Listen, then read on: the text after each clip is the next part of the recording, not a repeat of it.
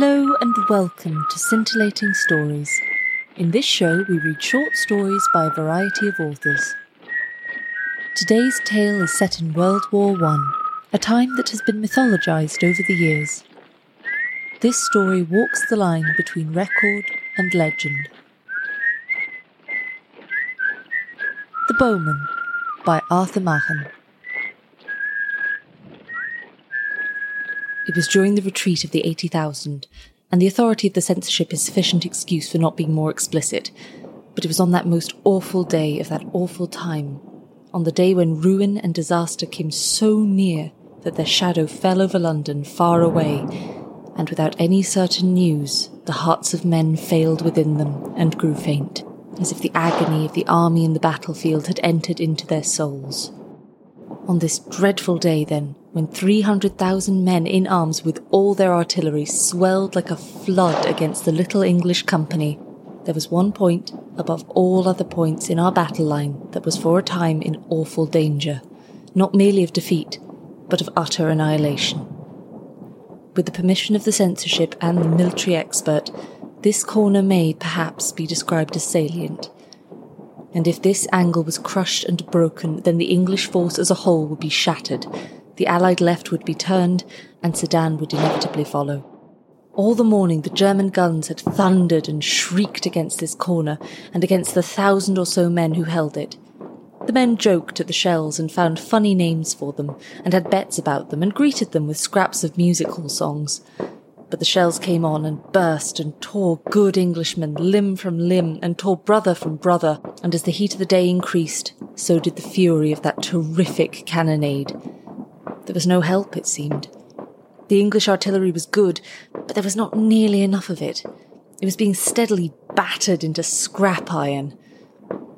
There comes a moment in a storm at sea when people say to one another, It's at its worst, it can't blow any harder and then there is a blast ten times more fierce than any before it. So it was in these British trenches. There were no stouter hearts in the whole world than the hearts of these men, but even they were appalled as the seven times heated hell of the German cannonade fell upon them and overwhelmed them and destroyed them. And at this very moment they saw from their trenches that a tremendous host was moving against their lines. Five hundred of the thousand remained, and as far as they could see, the German infantry was pressing on against them. Column upon column, a grey world of men, ten thousand of them, as it appeared afterwards. There was no hope at all. They shook hands, some of them. One man improvised a new version of the battle song, Goodbye, Goodbye to Tipperary, ending with, and we shan't get there. And they all went on firing steadily. The officer pointed out that such an opportunity for high class fancy shooting might never occur again. The Tipperary humorist asked, What price? Sydney Street? And the few machine guns did their best. But everyone knew it was of no use.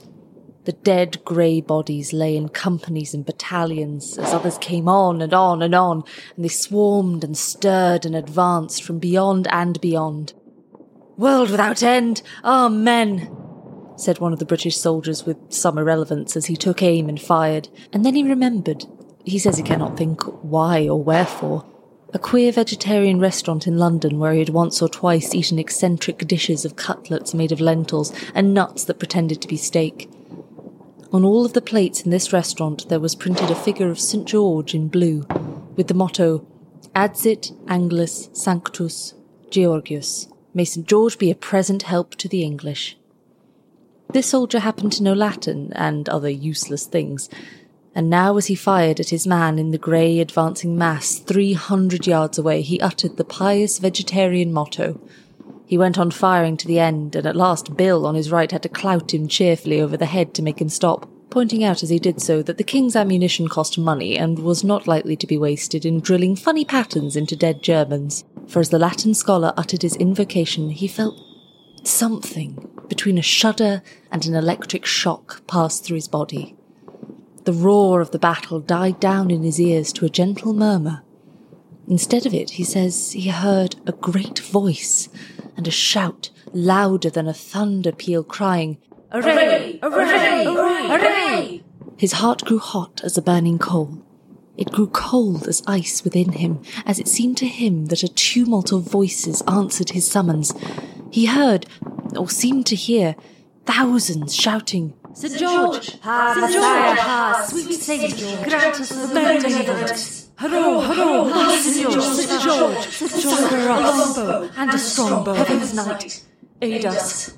And as the soldier heard these voices, he saw before him, beyond the trench, a long line of shapes with a shining about them. They were like men who drew the bow, and with another shout, their cloud of arrows flew singing and tingling through the air towards the German hosts. The other men in the trench were firing all the while. They had no hope, but they aimed just as if they'd been shooting at Bisley. Suddenly, one of them lifted up his voice in the plainest English. God help us, he bellowed to the man next to him. But we're bloomin' marvels. Look at these grey gentlemen. Look at 'em. Do you see 'em? They're not going down in dozens, nor in hundreds. It's thousands, it is. Look. Look, there's a regiment gone while I'm talking to you. Shut it, the other soldier bellowed, taking aim. What are you gassing about? But he gulped with astonishment, even as he spoke, for indeed the grey men were falling by the thousands. The English could hear the guttural scream of the German officers, the crackle of their revolvers as they shot the reluctant, and still line after line crashed to the earth. All the while the Latin bred soldier heard the cry, Hurrah, hurrah! Monseigneur, dear saint, quick to our aid! St. George, help us! High Chevalier, defend us! The singing arrows flew so swift and thick that they darkened the air. The heathen hordes melted from before them. More machine guns, Bill yelled to Tom. Don't hear them, Tom yelled back. But thank God, anyway, they've got it in the neck. In fact, there were 10,000 dead German soldiers left before that salient of the English army, and consequently, there was no Sedan. In Germany, a country ruled by scientific principles, the great general staff decided that the contemptible English must have employed shells containing an unknown gas of a poisonous nature, as no wounds were discernible on the bodies of the dead German soldiers. But the man who knew what nuts tasted like when they called themselves steak knew also that St. George had brought his Agincourt bowmen to help the English.